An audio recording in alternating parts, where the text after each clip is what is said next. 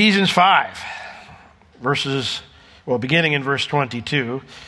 Wives, submit yourselves unto your own husbands as unto the Lord. For the husband is the head of the wife, even as Christ is the head of the church, and he is the Savior of the body. Therefore, as the church is subject unto Christ, so let the wives be to their own husbands in everything. That seems self explanatory. Let's pray. No, let's get some context first before we dive in.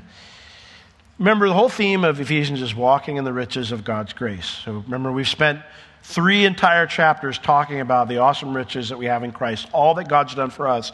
This is part of our worthy response back to Him, our worthy way of living as Christians, to live up to the name that we have, that we're in Christ. Now, last week in context, Paul ended his description of the spirit filled life by saying that the spirit filled life results in a submissive attitude towards others, submitting yourselves one to another in the fear of God. So, Paul is now going to explain what that submission looks like by explaining three relationships which lie at the heart of every society. We're going to look at husbands and wives, then we're going to look at parents and children, and then finally we'll look at employees and employers. Being light in each of those areas requires us to do those relationships, to do those interactions differently than those who do those interactions who aren't in Christ. If we're going to be light, we have to do all of those relationships differently. Behaving worthy of who we are in Christ means there are going to be wrong behaviors in all of these relationships that you and I need to put off. There will be areas in all of these kinds of relationships that we need to let God change our thinking about those relationships. And there will be new behaviors that we need to adopt in these relationships. Now, Paul begins with the most intimate of these relationships marriage.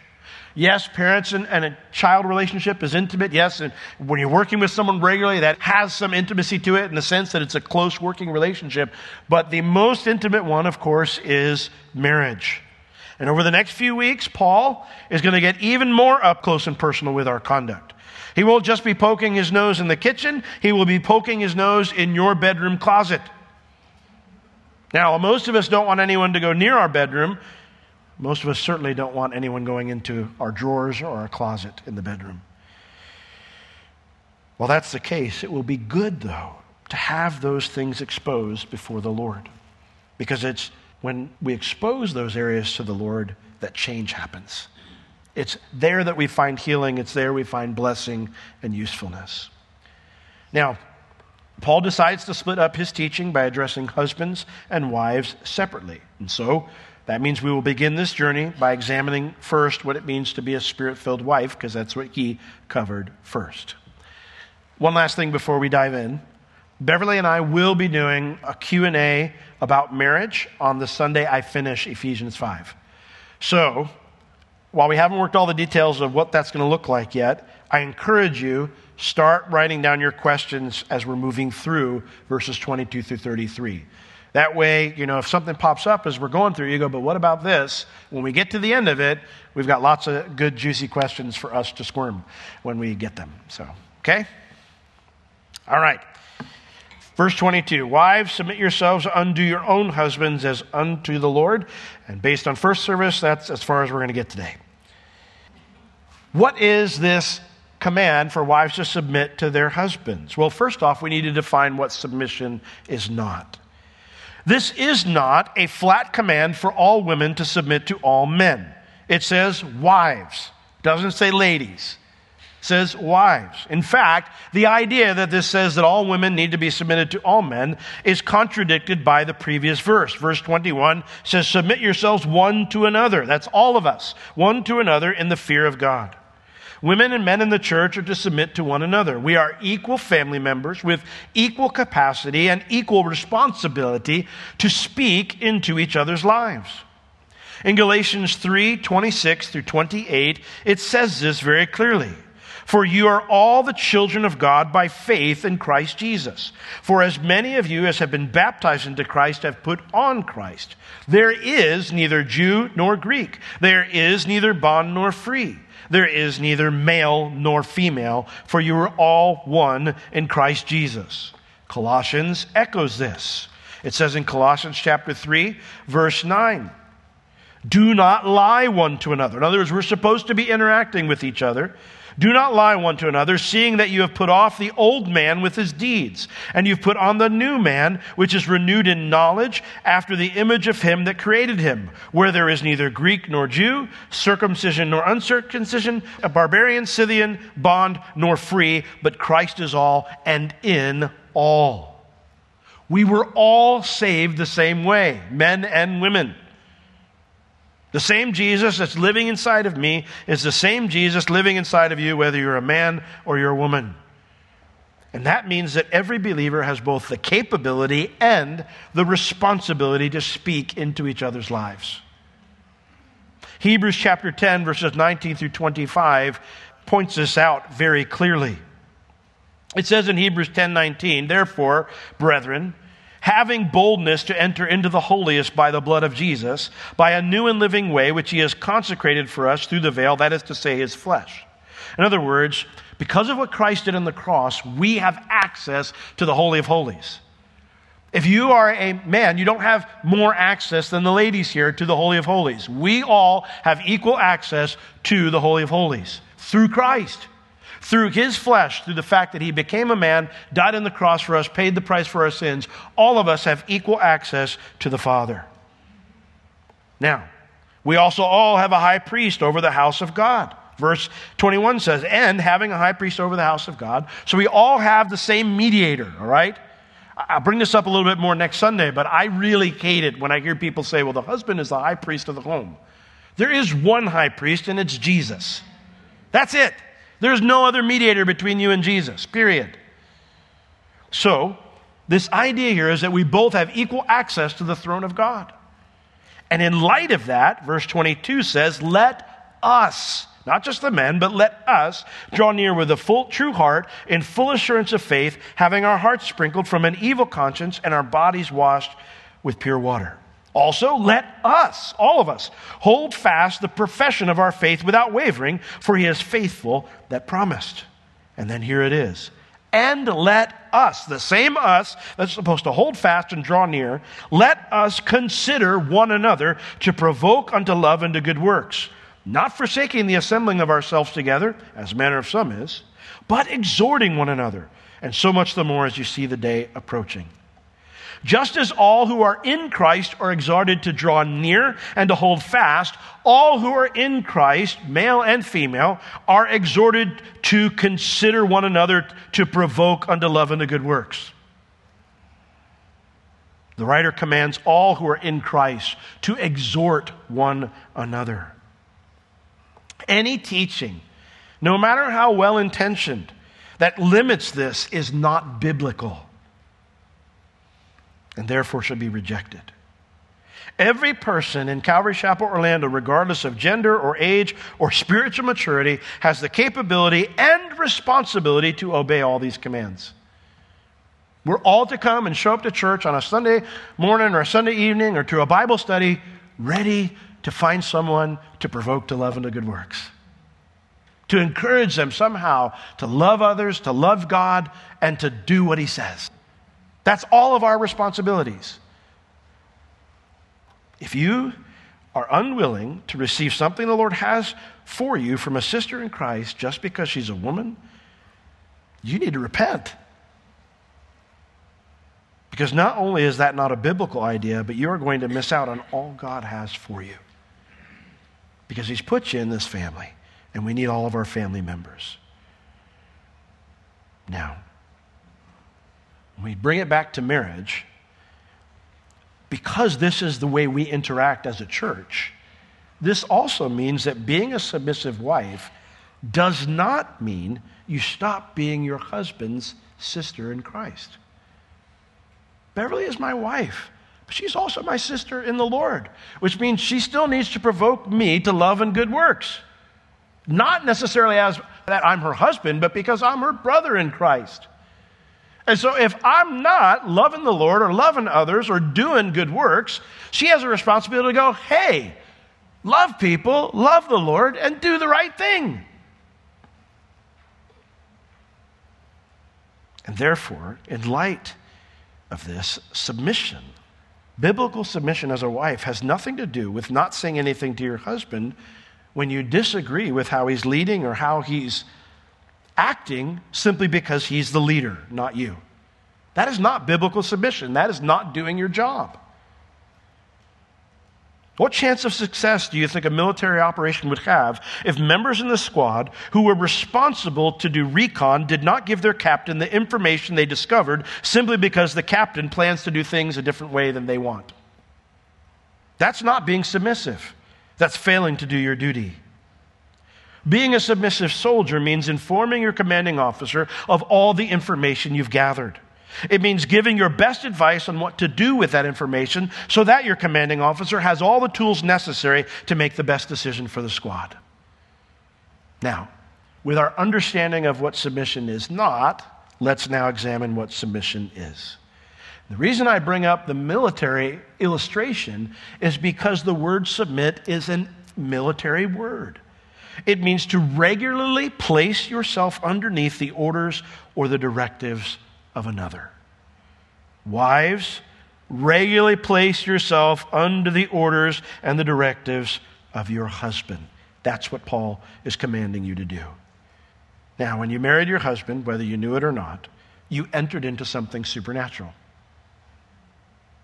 God made you and your husband one flesh.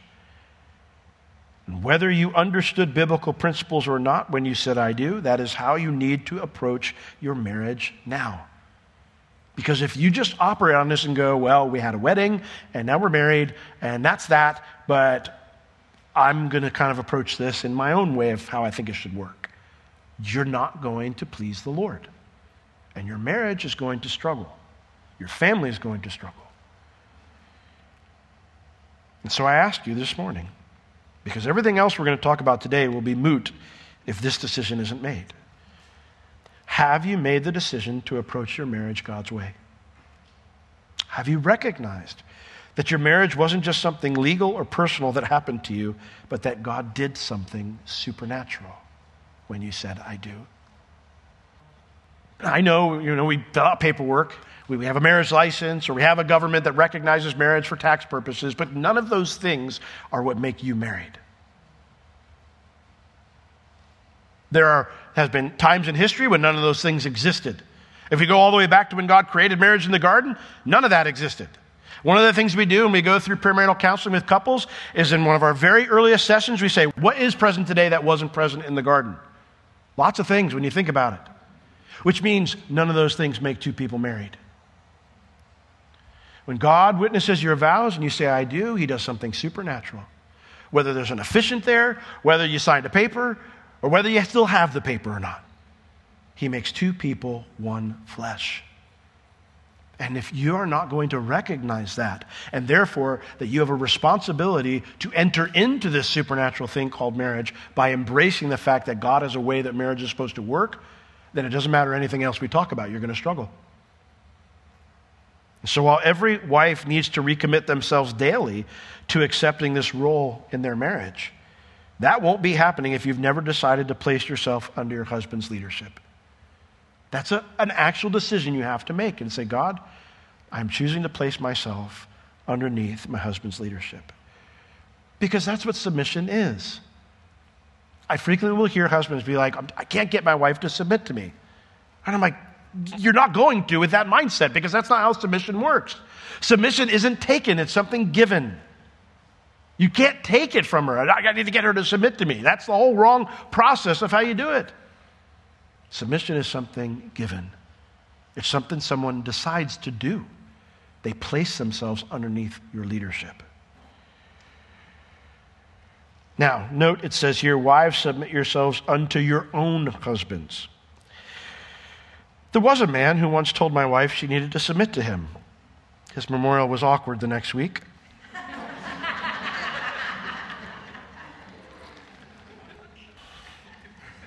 she didn't kill him. But she was correcting him because he needed to be corrected. Now, my wife She doesn't go walking around correcting people. She doesn't have to go put on her sin sniffer and go look around and find out who's in sin. You know, when she does, ooh, you. But this man had decided to open his mouth about something that he thought about his own marriage, and she corrected him, as any good brother or sister should when you hear a brother or sister say something that's not biblical. And he said, Why are you talking to me like that? You, you need to submit to me. Hmm. My wife doesn't need to submit to anybody but me. She does not need to submit to you in that way. You don't need to submit to every other man out there any more than you would to a brother or sister in Christ. The submission here, God commands you only to place yourself under the leadership of your husband, not under the leadership of every other man in the church. Now, some wives might ask the question why do I have to submit to any man? Well, it tells us at the end. Wives, submit yourselves unto your own husbands as unto the Lord. If a woman is in Christ, if you're a Christian this morning, you're already submitted to a man Jesus. Jesus is not gender neutral. I understand, and I don't say this mockingly, I understand that there are lots of ideas out there about gender. Jesus is not gender neutral, though. He is the Son of God. He was born a man, lived a man, died a man. So if you're in Christ, ladies, you're already submitted to a man. You're submitted to Jesus, or you're supposed to be at least. That's the idea.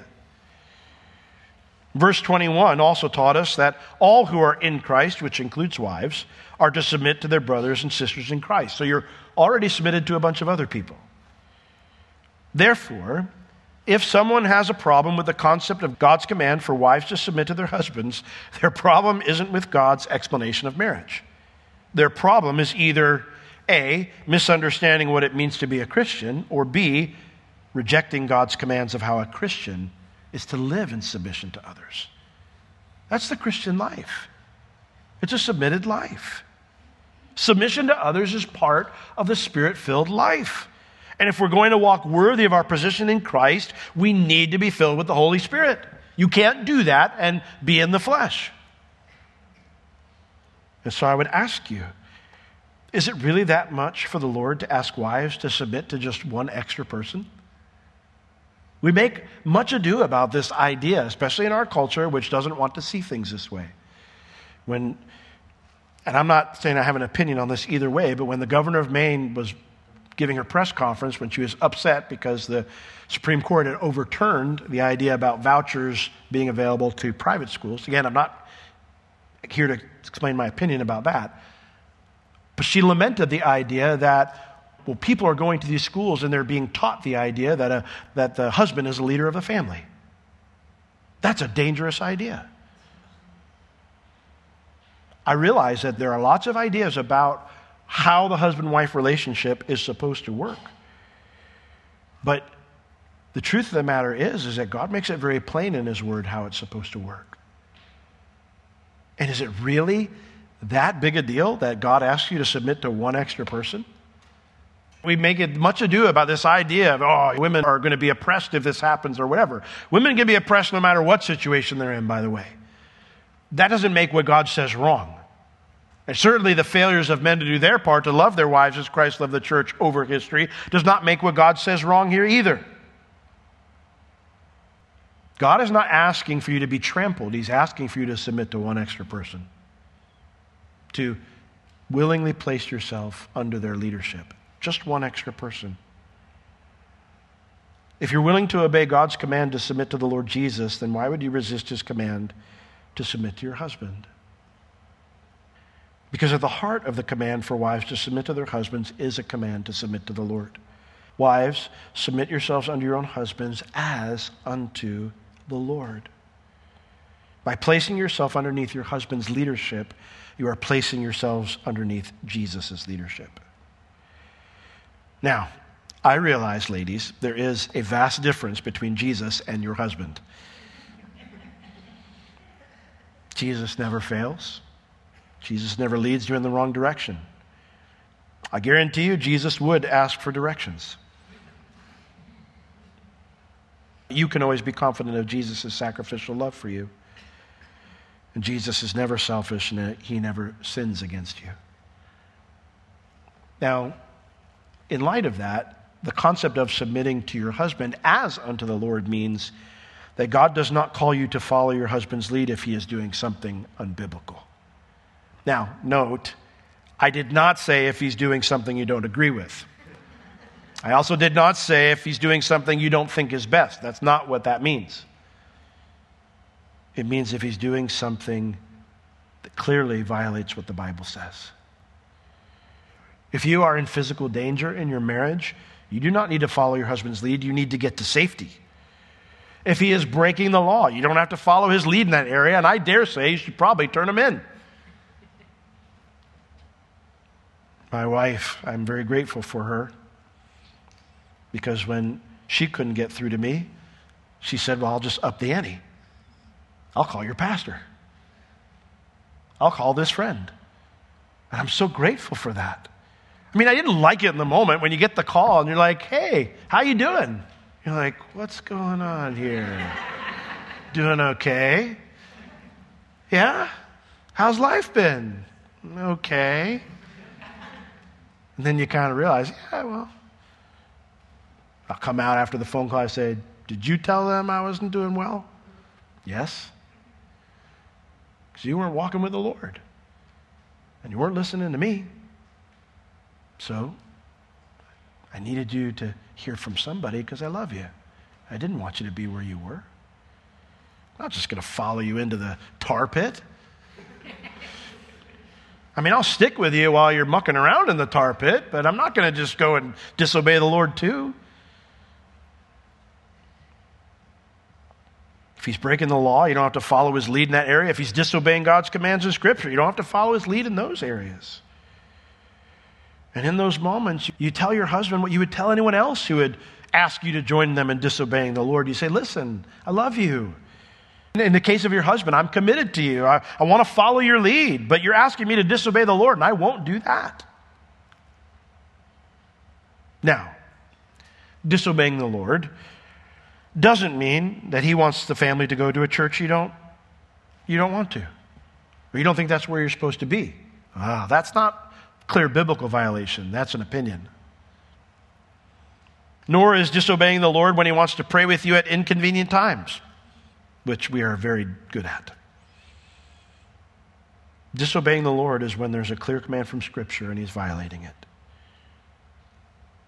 And unless that's the case, then you need to submit to him as you do to the Lord. Because in doing so, you are submitting to the Lord. Now, you might be wondering, well, what do I do if I strongly disagree with my husband's thoughts or where he wants to lead me or our family on when it concerns financial decisions or child rearing or family life decisions or career decisions or ministry involvement decisions? What do I do then? Well, you do what any good team does you talk about it. As his sister in Christ and as his partner in the marriage, you bring your resources to the table so that the best decision can be made. But in doing that, you have to recognize that the best decision isn't necessarily what you want to do. Just as your husband is not independent in the relationship, neither are you. None of us gets to sit down and go, Well, I'm the smart one here, so clearly you need to listen to me.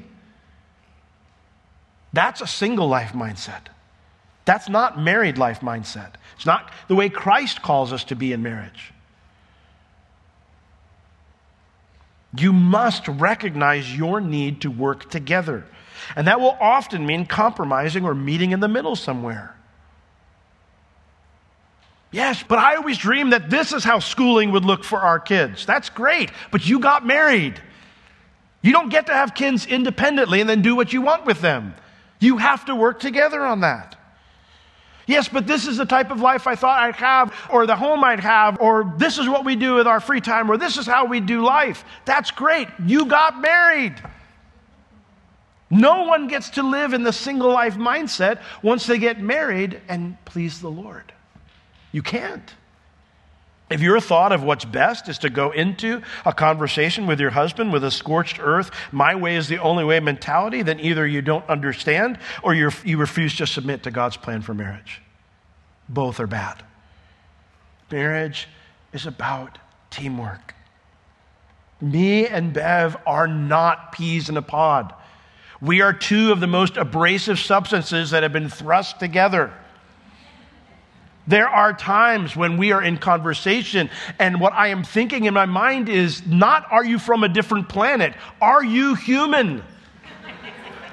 I know of no other human being who thinks that way. Now, what I'm really saying is, you don't think like me, and I don't get that.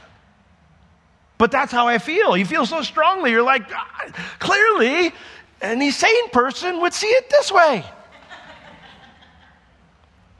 And if you decide to continue down that mindset and that road, rather than listen to what the other person is saying, listen to the values they are bringing to the conversation, listen to what they really want and desire and why they have a different thought on this than you, unless you value that, you will not be a team and you will not please the Lord.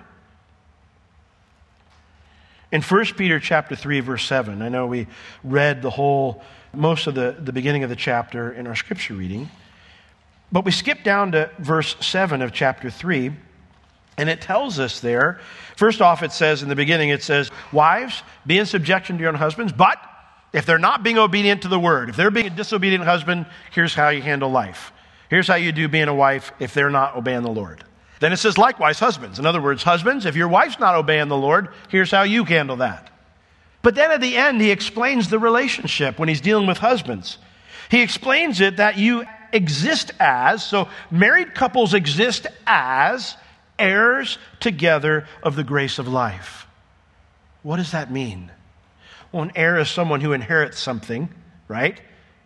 And the grace of life refers to this eternal life we're experiencing, right?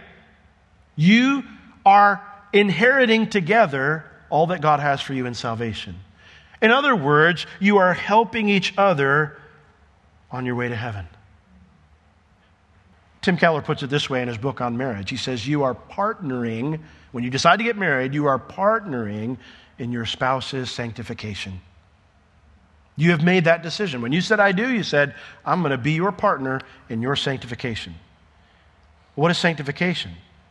Well, it means it's the process whereby God is making me more like Jesus, which means I'm not like Jesus yet. Right? So you've decided to partner with someone who's not like Jesus. That's what you, you decided when you said, I do. I'm going to partner with an imperfect person. I'm going to unconditionally love and support and stay with an imperfect person. That's what marriage is.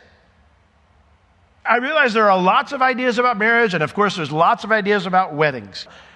I get in trouble a lot about weddings because there are times people come to me and say, Pastor, will you marry us? And after sitting down, I go, No. No, this is a bad idea.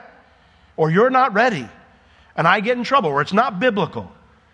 And people get mad. Why? You're our pastor. I can't believe you do this to us. Why can't you just marry us? Because I don't look at a wedding just as a wedding. If you want to just go get married, go down to the courthouse. But you want a pastor to do it, you want to do it in the church, or you want to do it with the church family present, then we're going to recognize all that marriage is.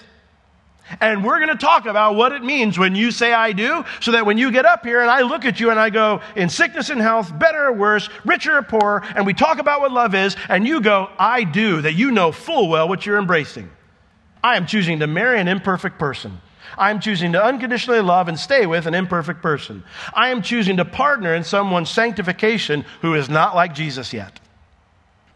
And that means it's not just you helping him because he's a buffoon, or him helping you because you're a foolish woman. You help each other, which means you need to listen to each other. And you need to recognize that you need the other person's help. You need their input.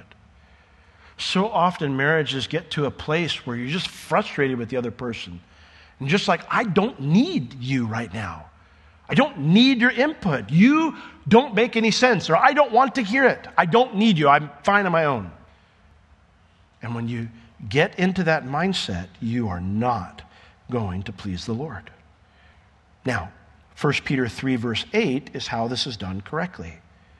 Now, he says, finally, be you all of one mind. I know he's probably speaking more than to just husbands and wives here. He's probably referring to the other relationships, government and subjects, employees, servants and masters, all that stuff. I realize that. But in context here, he's certainly talking to husbands and wives. And he says, finally, be you all, both of you, of one mind. You have to be devoted to the concept of being one mind. That the solution is to find a solution together, not bludgeon your spouse into accepting your solution or giving them the cold shoulder long enough that they accept your solution or the silent treatment or any other manipulation tactic that is forbidden in Scripture. Now, you might say, Pastor, well, what if I can't talk to my husband? Like, what if he doesn't want to be a team player? What, what do I do then? What about my very real concerns about what will happen to me or our marriage or our family if he isn't being obedient to what you just read in 1 Peter 3 7 and 8?